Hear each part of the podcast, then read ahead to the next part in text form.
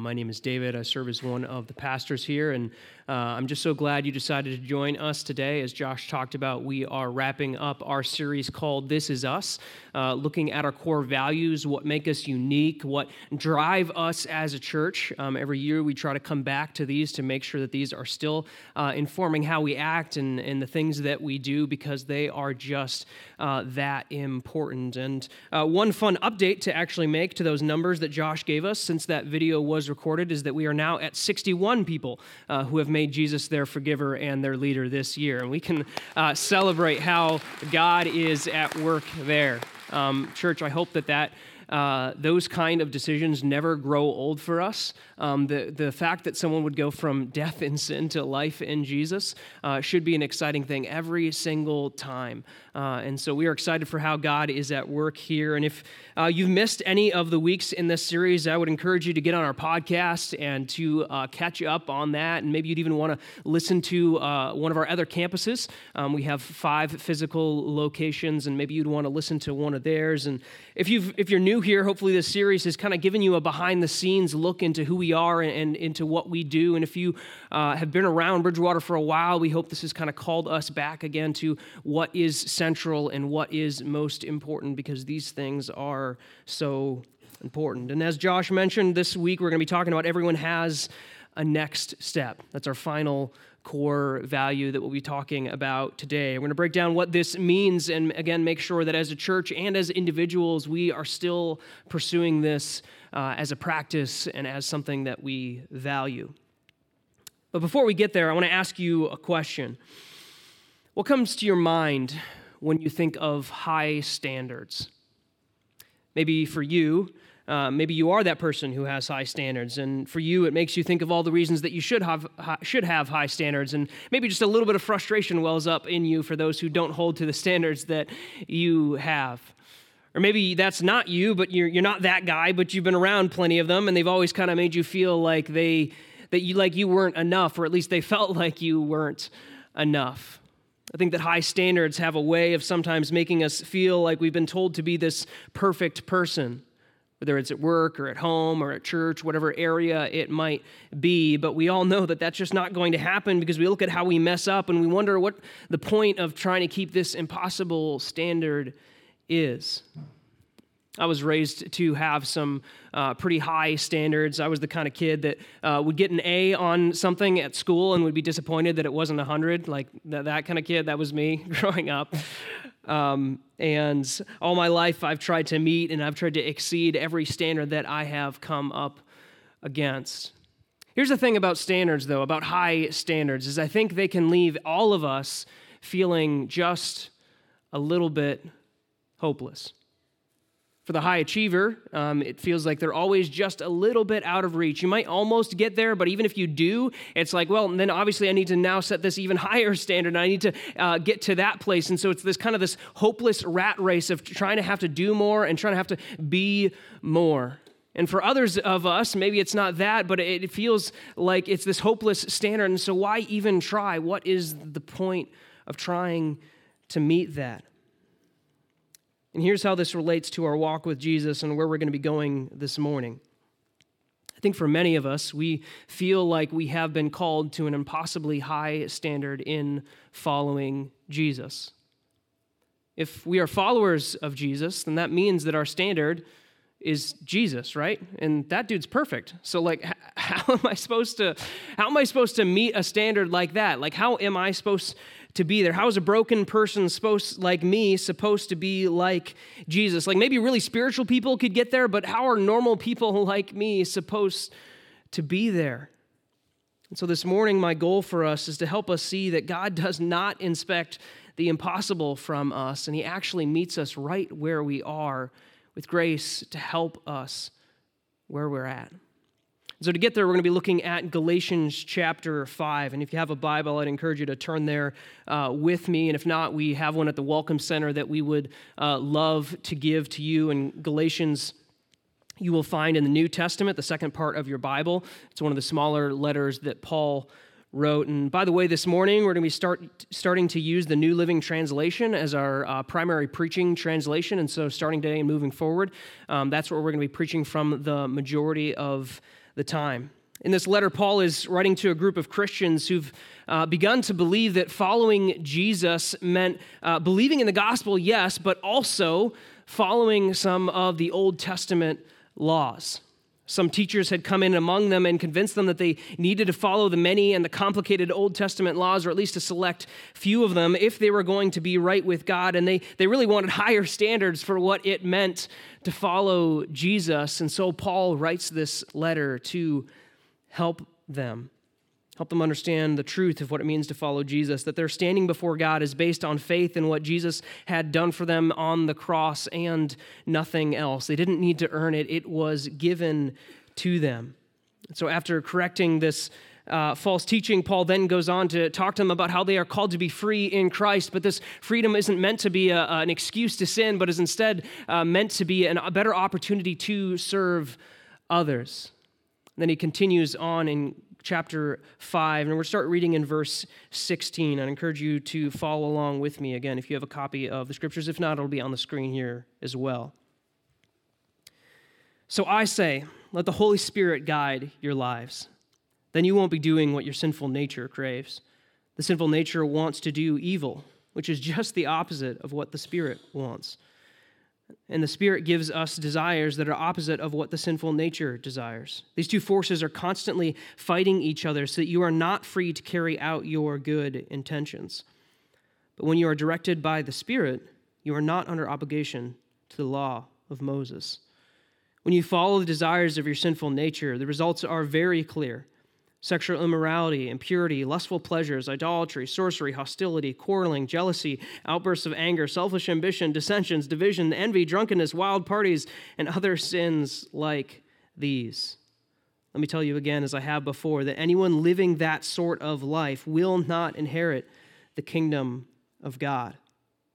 But the Holy Spirit produces this kind of fruit in our lives love, joy, peace, patience kindness, goodness, faithfulness, gentleness, and self self control. There is no law against these things.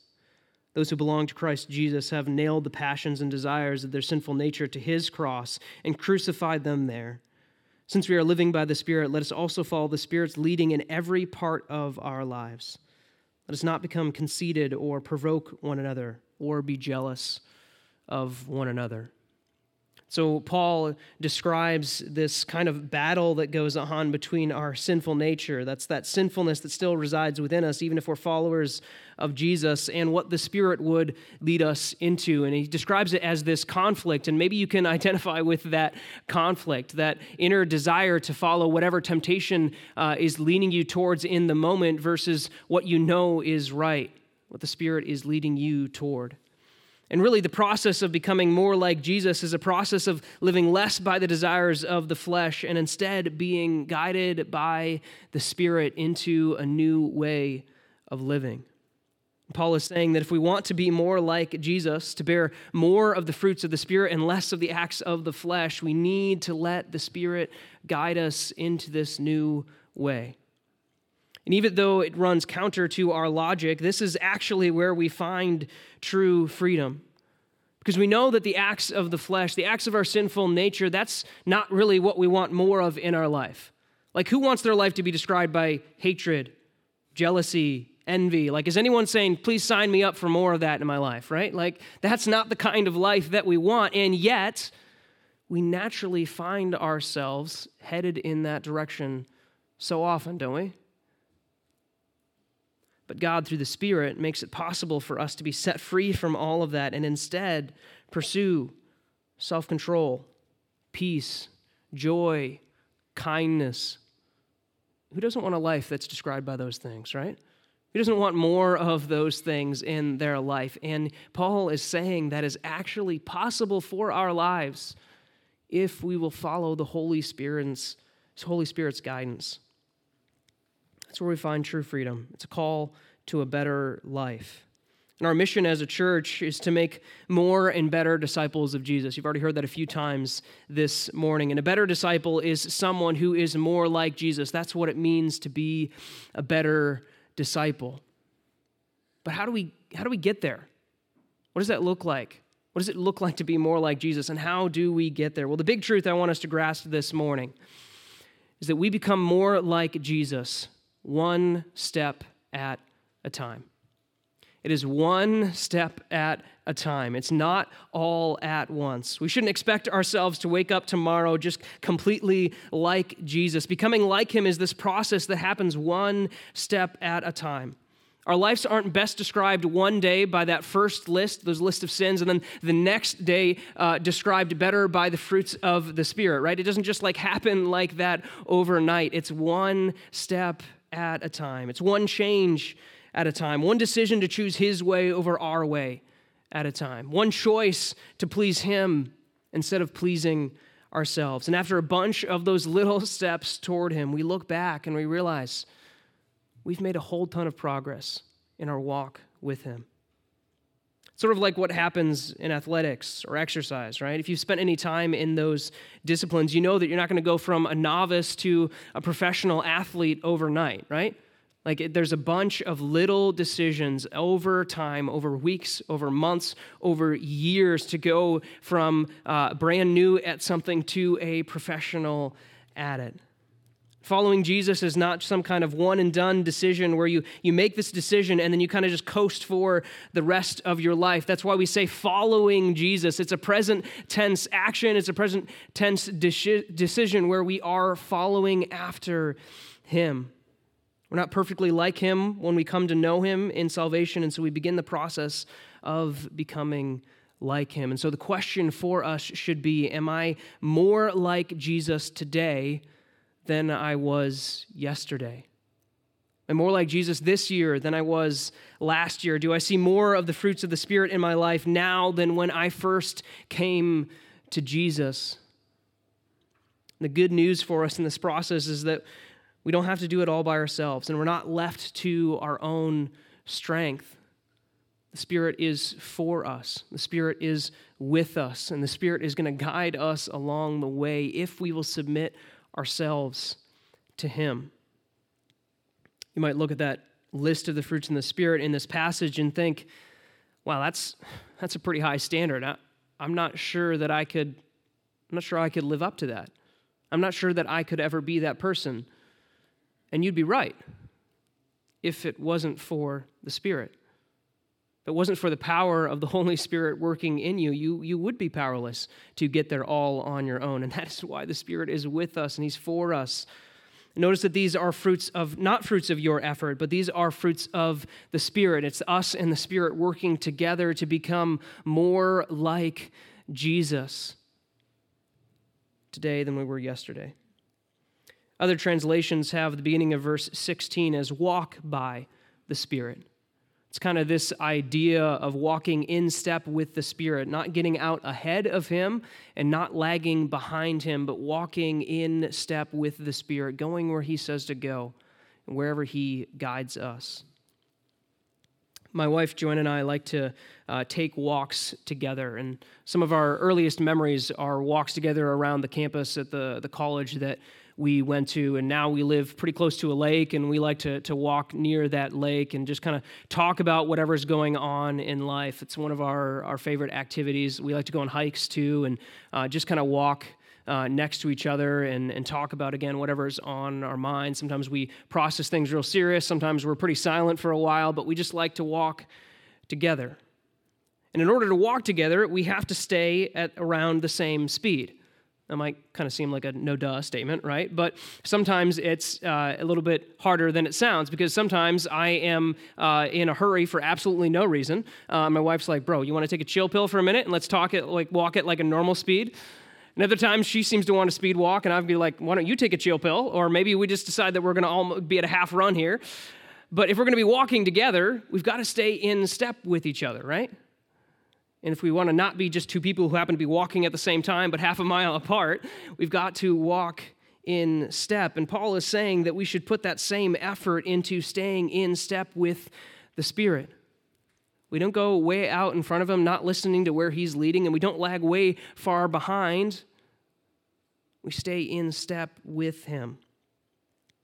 Maybe you've been trying to become more like Jesus and you've felt a little bit frustrated. You feel like you're putting in some effort, but it's not really, you're not really making forward progress. And I want to submit this morning that maybe part of the problem is that you're not walking by the Spirit.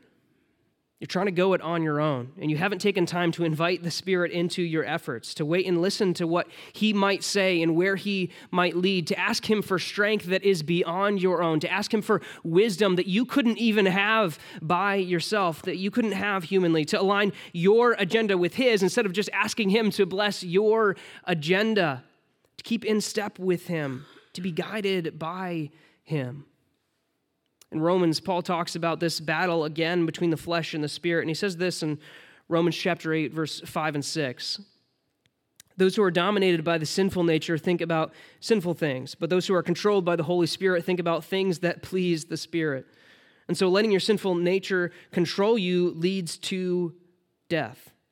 But letting the Spirit control your mind leads to life and peace.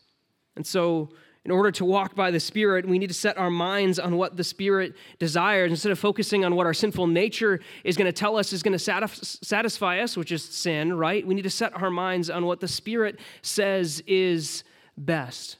And, and how would we know what the Spirit says is best? Well, there'd be two primary ways. We'd spend time talking to uh, God through listening to His Word, through reading His Word, and then through talking to Him in prayer, right? That's how we would know what the Spirit desires, what the Spirit says is best. Sort of like how I would know what my wife wants and what would make her happy. I would talk to her, I would spend time with her. If I didn't know the things that make my wife happy, you'd conclude you probably don't talk to her very much. And we shouldn't be surprised if we don't know what the Spirit desires if we're not spending time talking with Him through the Bible and through prayer. So, how would we know if we're becoming more like Jesus, one step at a time? What would be some evidences in our life of that? Well, Paul gives us these two lists that we can kind of use as a diagnostic to see, okay, let me line up my life with these two lists and which one better describes where I am at. So, the first diagnostic question we could ask is this Are you guided by your sinful desires?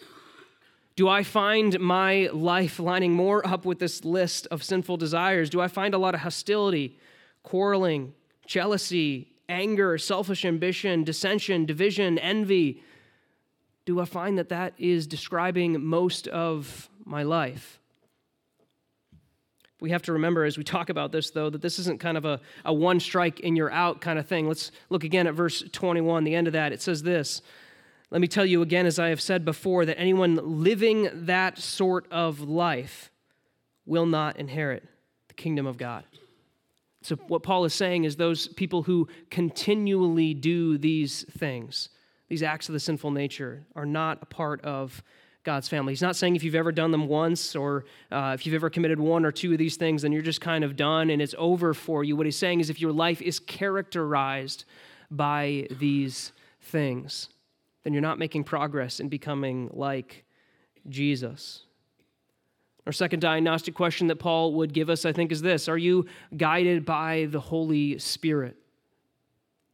When you look at your life, do you see more of the fruits of the Spirit than you did last month, last year, five years ago, than when you first came to Jesus? Is there more joy is there more love, peace, patience, kindness, goodness, faithfulness, gentleness, and self control? Would the people in your life say that those things describe you more now than they did six months ago, a year ago? Would your spouse say that you are more loving and patient than you were at maybe even the beginning of this year?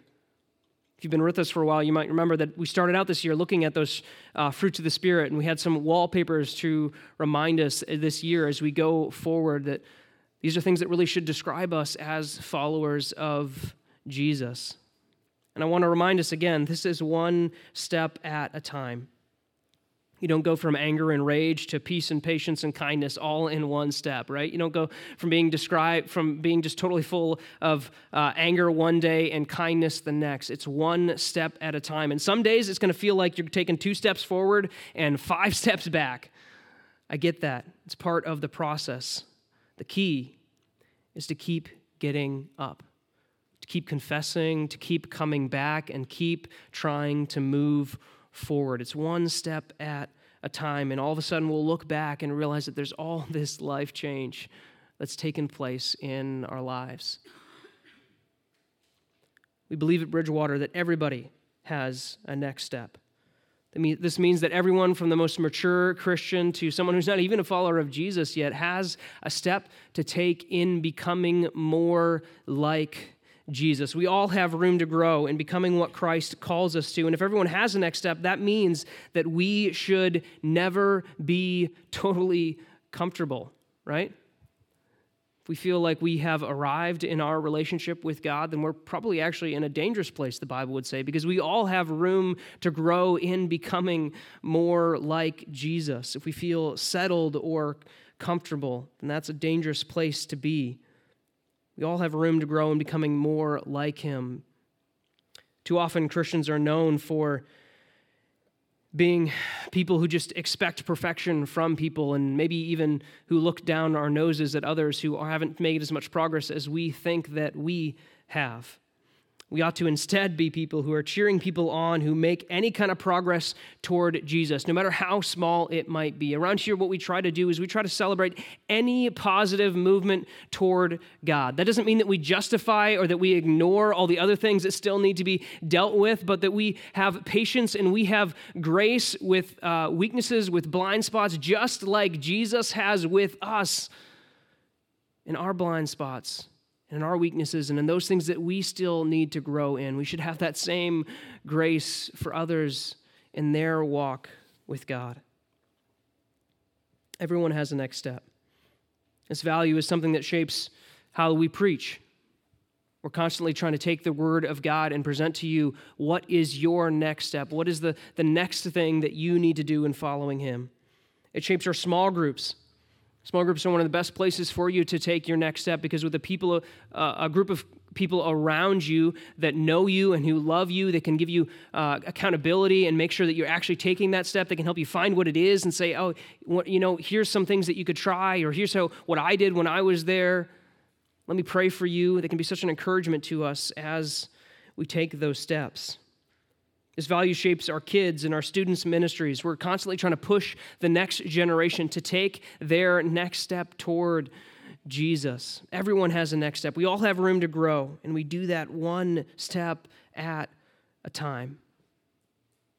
And so, again, as we said, for the follower of Jesus, the standard is Jesus. And that's a pretty high standard. It's a high calling, but we get supernatural help along the way. We're not left to our own. The Spirit is with us every step of the journey. God doesn't call us to something without giving us what we need to get there. And that thing that we need is the Spirit. And He's constantly with us if we'll only look to Him for guidance instead of just trying to go it on our own gives us a spirit to help us when we're weak and to direct us when we don't know where to go and what to do. All we need to do is keep in step with Him, one step at a time. We don't need to worry about where it's going to ultimately lead. We just need to follow where the Spirit is leading next.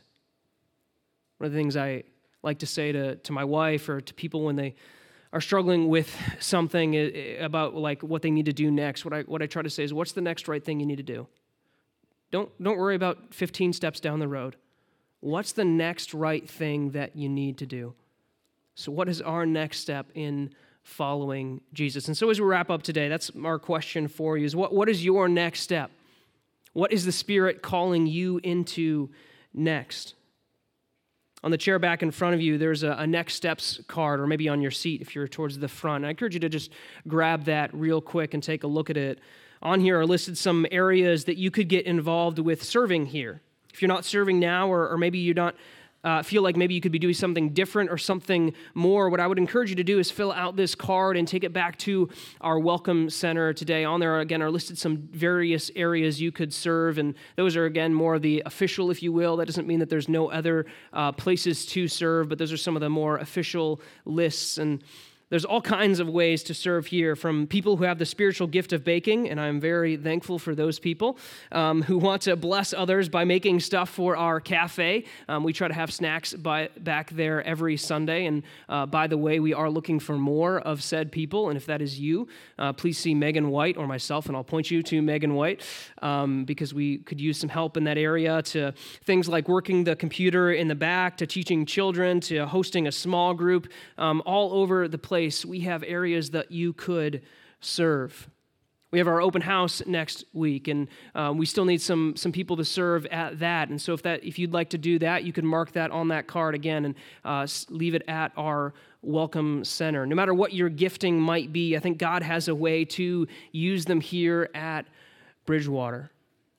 And I think we actually have some things coming up in the next week that uh, are a great opportunity for you to take your next step.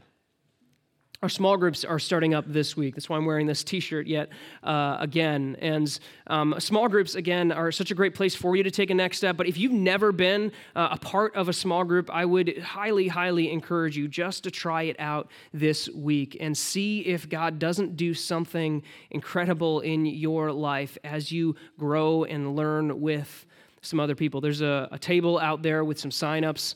And again, we, we just highly encourage you to take your next step and be a part of that. If you're a student, as we talked about, our student ministry kicks off today here uh, from 4 to 6. And uh, maybe you've never come, or maybe you've come but not consistently. I encourage you to take your next step and be here with other people your age and, and leaders who uh, want to help you as you follow Jesus.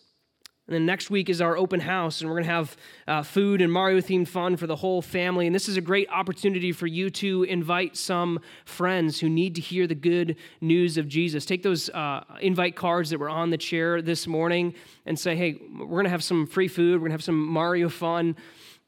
Please join us this next week.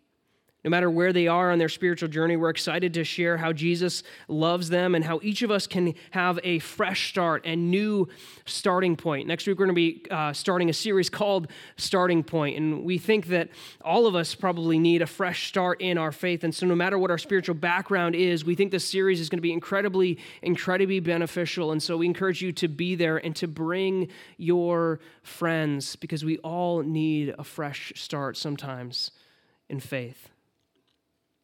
And so, what might your next step be? I'd encourage you to follow the Spirit into it as we all are looking to become more like Jesus. The Spirit is with us, the Spirit is for us, and He guides us along the way. So, let us be a people who follow Him. We pray as we uh, wrap up our service. Father, we are thankful for you, thankful for your word. We're thankful that you are a God who does not call us to impossible things. We thank you that you are a God who does not inspect the impossible from us and who does not call us to go somewhere where you have not already been. That you are out in front of us and you are leading us.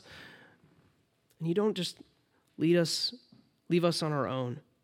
You're with us and you're for us. God, I pray that we would be a people who are constantly walking in step with you, that we wouldn't lag behind, that we wouldn't try to run ahead, that we wouldn't just ignore your leading, but that we'd actually lean into what you are doing. We wouldn't run away from it. And God, sometimes what you're doing, it feels a little bit uncomfortable for us. Father, I pray that we would lean into it anyway because we know that that is what is best. And we know that you love us and we know that you're doing something good even in the middle of what might feel uncomfortable for us in the moment. Father, we thank you so much for Jesus, that he was willing to pursue us when we were far from you that he gave up his very life so that we could have a restored relationship with you. And now we have the power to actually become like him through the Spirit. Father, let us be a people who follow hard after you and who walk in step with the Spirit. It's in Jesus' name that we pray. Amen.